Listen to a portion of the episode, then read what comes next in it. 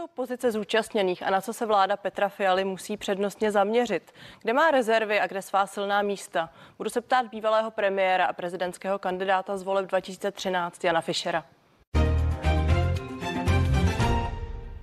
Jana Fischera už vítám ve vysílání. Pěkný den. Dobrý den přeji vám i divákům.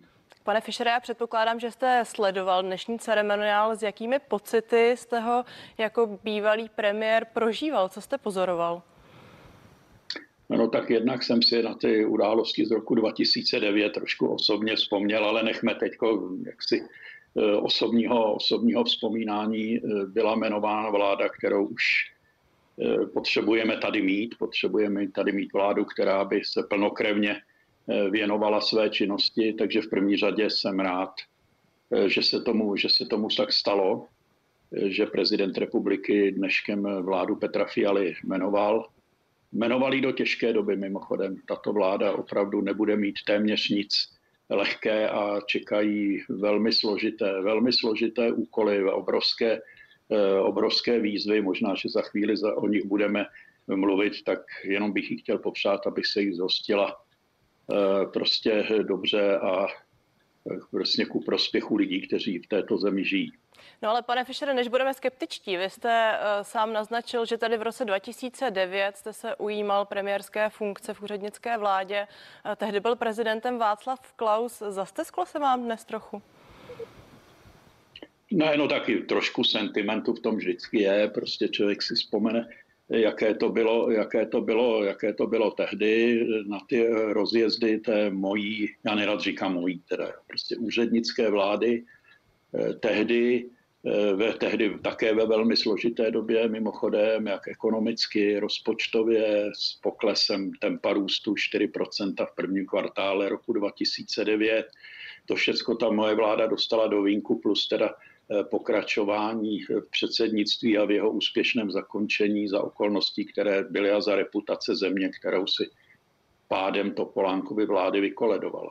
Takže jste našel jisté podobnosti, našel byste podobnosti nebo naopak rozdíly právě i v tom samotném ceremoniálu. Pojďme připomenout, že ten se odehrál uh, tentokrát v Lánech a ne na hradě, jak už to bylo dosavat zvykem.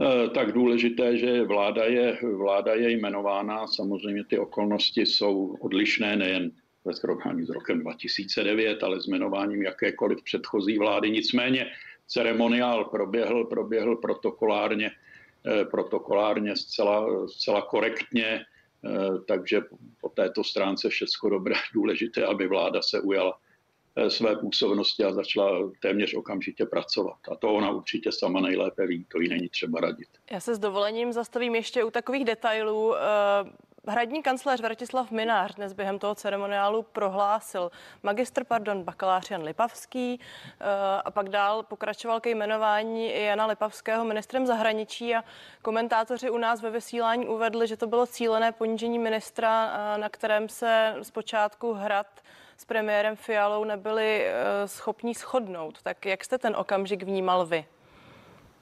No tak eh, chci se přesvědčit a chci eh, Rád bych byl, kdyby tomu bylo opravdu jenom jako řekněme umění, umění opravdu nechtěného a že to byl prostě přeřek a že v tom žádný úmysl, úmysl nebyl. Tahle epizoda samozřejmě přejde a budou důležitější důležitější věci. Tak já jenom doufám a rád bych věřil, že to bylo opravdu jenom prostě. No a omlouvám se, věříte tedy nebo ne, když říkáte rád bych věřil? No, rád bych věřil, čemu dneska můžete věřit, věřit úplně stoprocentně, ale říkám, je to epizoda, která doufám teda za chvíli zmizí, ale bude skutečně zastíněna i důležitějšími a vážnějšími, vážnějšími věcmi. Pokud by to byl, řekněme, zlý úmysl, tak byl ošklivý ale já to nevím. Když se zastavím u toho konkrétního případu, Jan Lipavský tedy nakonec byl jmenován ministrem zahraničí ve vládě Petra Fialy. Nastavil podle vás Petr Fiala hranici hradu a nebo vymezil ty hranice prezident Zeman?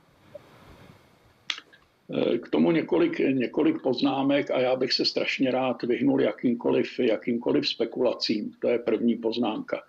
Eh, druhá poznámka je, že samozřejmě působilo zvláštně, že prezident republiky se vymezil vůči tomu kandidátovi velmi ostře a udělal to v pátek před tím pondělním rozhovorem s Petrem Fialou, s premiérem Fialou. Udělal to velmi razantně. Já jsem očekával, že to udělá až někdy v průběhu nebo potom jednání. A on si ten prostor vykolíkoval, pak k tomu jednání došlo. U prezidenta Zemana je velmi neobvyklé, že prostě ustoupil z některých eh, svých stanovisek a dokonce veřejně, tentokrát veřejně deklarovaných a deklarovaných předem. Ti dva muži tam byli pospolu, byli tam sami, oni nejlépe vědí, jak to jednání probíhalo, za jakých okolností, jestli tam padly nějaké podmínky nebo, nebo nepadly, to je věc prostě jejich dvou jejich, řekněme, jejich, řekněme, svědomí a toho, co se tam opravdu odehrálo. Tam jsme nikdo z nás prostě nebyl. Nechci o tom prostě, nechci o tom spekulovat. Důležité je, ovšem dotýkám, důležité je, že vláda je, vláda je na světě. Mimochodem na tom pondělním setkání eh, byl zajímavý ještě jeden okamžik a sice, že se Petr Fiala nejprve potkal právě s hradním kancléřem Bratislavem Minářem. Eh, to vás nějakým způsobem zarazilo? Eh, tak není to úplně obvyklé, já si nejsem jistý a nevím, co bylo předmětem, eh, předmětem toho rozhovoru. Někteří upozorňují, jako třeba bývalý protokolář eh, Jindřich Forejt na to, že u takové, to je pravda, u takových rozhovorů obvykle bývá přítomen šéf úřadu vlády či někdo takový, ale já bych zase na druhé straně chtěl upozornit na to, že dezignovaný premiér, tehdy ještě designovaný premiér Petr Fiala. Má ten operační prostor poněkud přece jenom omezený. Já si na to dobře pamatuju, když jsem sám seděl v Hrzánu a měl jsem okolo sebe tým asi 4-5 lidí, ale uh, šéf úřadu vlády podléhá samozřejmě uh, premiérovi v demisi stále a tak dále a tak dále, čili on tam, jak si premiér, tehdy designovaný premiér Fiala, uh, nevím, koho by si tam, jak si, jakoby funkcionáře, koho by si měl sebou sebou na to, jednání, na to jednání vzít. Ale znova říkám, co bylo obsahem toho rozhovoru, asi také dobře nevíme. Eh, dobře nevíme. Kromě toho obecného lakonického prohlášení, že se jednalo o nějaké organizační, organizační otázky. Mým dnešním hostem je bývalý premiér a také prezidentský kandidát Jan Fischer.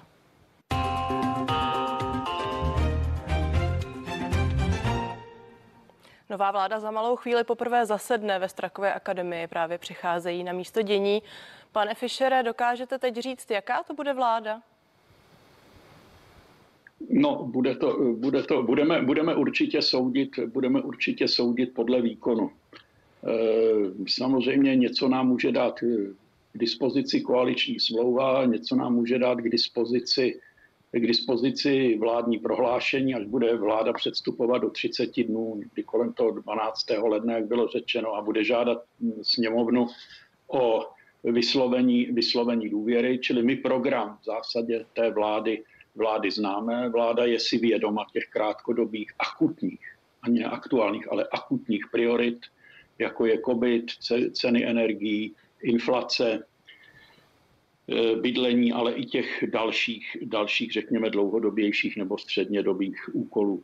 Energetika, důchodová reforma, ale hlavně, hlavně, tím se možná měl začít, eh, stabilizace veřejných financí, eh, státního, státního rozpočtu. A na tom se bude ukazovat, jakou ta vláda má vnitřní sílu, jak umí přesvědčit, co nabídne lidem, já doufám, že vláda eh, nic nebude lakovat na růžovo, že vláda řekne, že tato země vstupuje do velmi nelehké situace s ohledem na covidovou krizi, eh, problémy v rozpočtu, v obrovském, v obrovském deficitu, ne úplně jednoduché mezinárodní situaci. Takže těch úkolů je tam, je tam prostě celá, celá řada. Dodejme ještě jednu věc, je to přece jenom vláda řekněme, je to koalice koalic, je tvořena pěti politickými, samostatnými politickými subjekty, to samozřejmě bude testovat soudržnost Pane Fischere, k tomu se s dovolením ještě dostaneme. Já teď připomenu, hmm. že diváci měli možnost sledovat, jak bývalý premiér Andrej Babiš potřásá rukou každému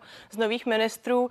A zeptám se, Petr Fiala dnes po jmenování uvedl, že máme vládu změny pro budoucnost. Eh, Mě se chce zeptat, zda nevystřízlivíme rychle, zda ta změna je skutečně reálná a nepodlehne jak si té tíze doby, o které jste právě mluvil.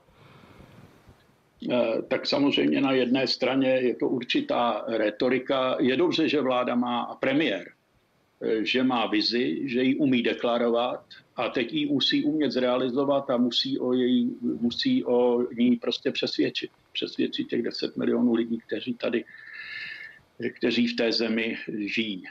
Že to bude složité, že to nebude, nebude jednoduché, že bude potřeba občas se k těm lidem samozřejmě obracet, znát jejich, znát jejich problémy, jejich nálady, jejich názory a e, Samozřejmě některá opatření, zejména v rozpočtové oblasti, můžou jít i, řekněme, proti srsti. To je prostě, to tak, to tak prostě je. Čili je důležité, jak se v tom, jak bude umět vláda komunikovat, jaký si najde způsoby, řekněme, obracení se na, na veřejnost, aby působila věrohodně, pravdivě a srozumitelně.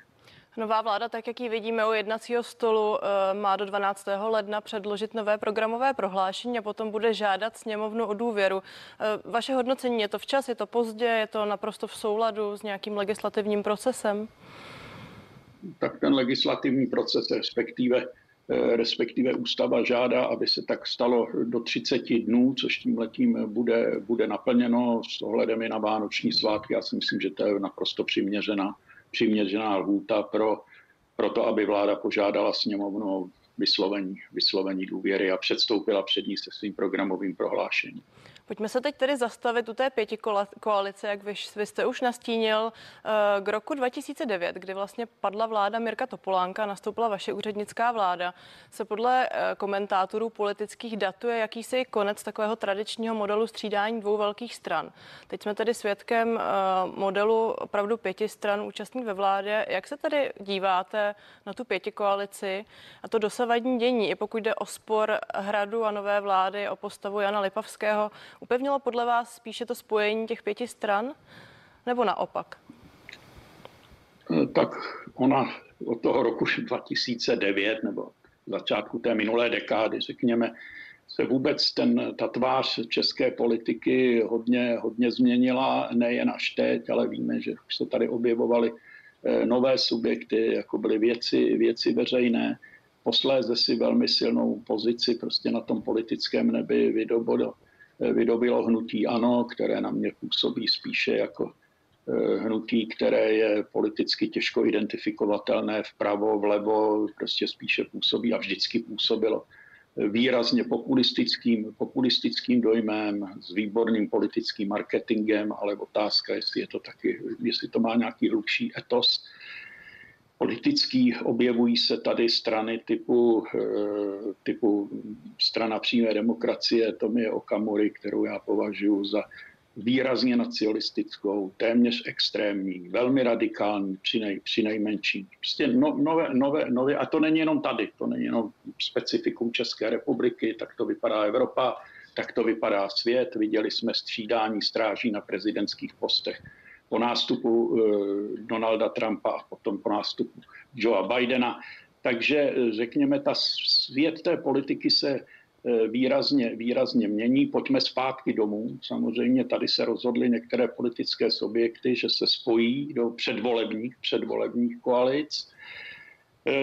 To se nakonec, to je nakonec přivedlo k volebnímu vítězství naprosto legálně a legitimně, s tím, že samozřejmě signálem z těch voleb je velký propad preferencí nebo voli, voli, výsledku volebního u Pirátů, který skončí dneska na čtyřech, eh, čtyřech mandátech. Takže samozřejmě je to, my jsme zvyklí na koaliční vlády, pochopitelně, jiné tu nemůžou vzniknout s ohledem na e, volební systém e, poměrného zastoupení, který zde v České republice máme takže to je v pořádku, ale říkám, tohle je koalice, koalice koalic.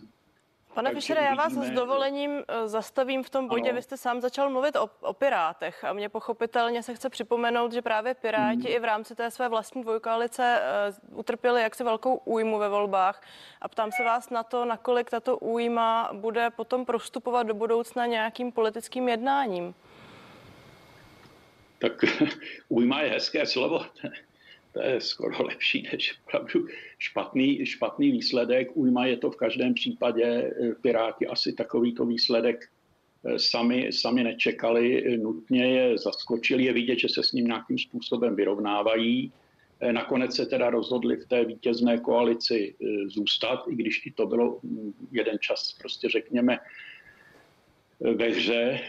Samozřejmě to vede i k tomu, že po takovémto výsledku se ta strana tam začne to není nic nenormálního, prostě jakýsi zvláštní štěpný proces. Jsou lidé, kteří dneska si stojí na svém názoru, že Piráti neměli vstoupit do té vítězné koalice. Uvnitř strany se velmi silně určitě debatuje o tom, eh, kdo je jaksi vyníkem, eh, kdo přispěl, řekněme, negativně k té, eh, k té porážce a nakonec budou mít volby, proběhnou u Pirátů, čili uvidíme, co to udělá v té personální vrcholné eh, personální, personální oblasti. No ale řekněme, je to nejméně jistý prvek té, řekněme. Jo. Říká Jan, říká Jan Fischer, který je mým dnešním hostem pořadu k věci. Pane Fischere, vy už pár let o sobě mluvíte jako o spokojeném důchodci. V Českém rozhlase jste v roce 2018 uvedl, že je dobré vědět, kdy má člověk odejít. Eh, cituji. Tak když se vám teď dívá s tímto kontextem na aktuální politickou scénu, co vás napadá? No, že to není vůbec špatné stanovisko, to umění odejít. Já mám trošku obavy, že v této zemi eh, se, jsme se o trošku odnaučujeme jo, umění včas, eh, včas odejít.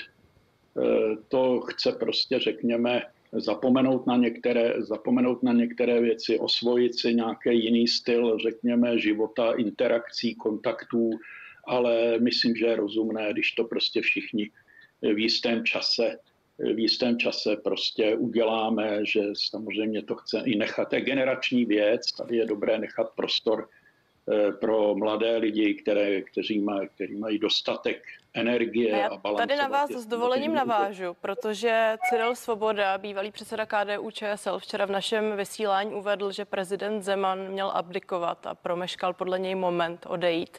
Tak promeškal podle vás Miloš Zeman svůj moment odchodu z politiky? Hmm. No tak je hluboce, hluboce samozřejmě věcí a rozhodnutí eh, současného prezidenta, jestli tento krok učinit, samozřejmě lze si ho, eh, lze si ho představit. Já doufám, že to prostě všechno tohleto eh, všechno uvážil, že uvážil i, řekněme, tu kandidaturu na, té, na, to, druhé, na to druhé období. Já teda v tomhle tom když to trošku vemu osobně, tak vždycky jsem si říkal, že kdybych eh, tehdy před těmi téměř necelými deseti lety tu, eh, tu volbu vyhrál, tu první přímou, eh, tak jsem byl tehdy naprosto jasně rozhodnut, že bylo to bylo na že by to bylo, a dával jsem to i veřejně najevo, to by bylo na jedno funkční období. No a vy mi hezky nahráváte, protože vy jste tehdy potom Miloše Zemana podpořil, Miloše Zemana podpořil, tak uh, s jakými pocity teď sledujete poslední jeho počínání v těch uplynulých týdnech, jeho zdravotní stav a nelitujete své volby tehdejší?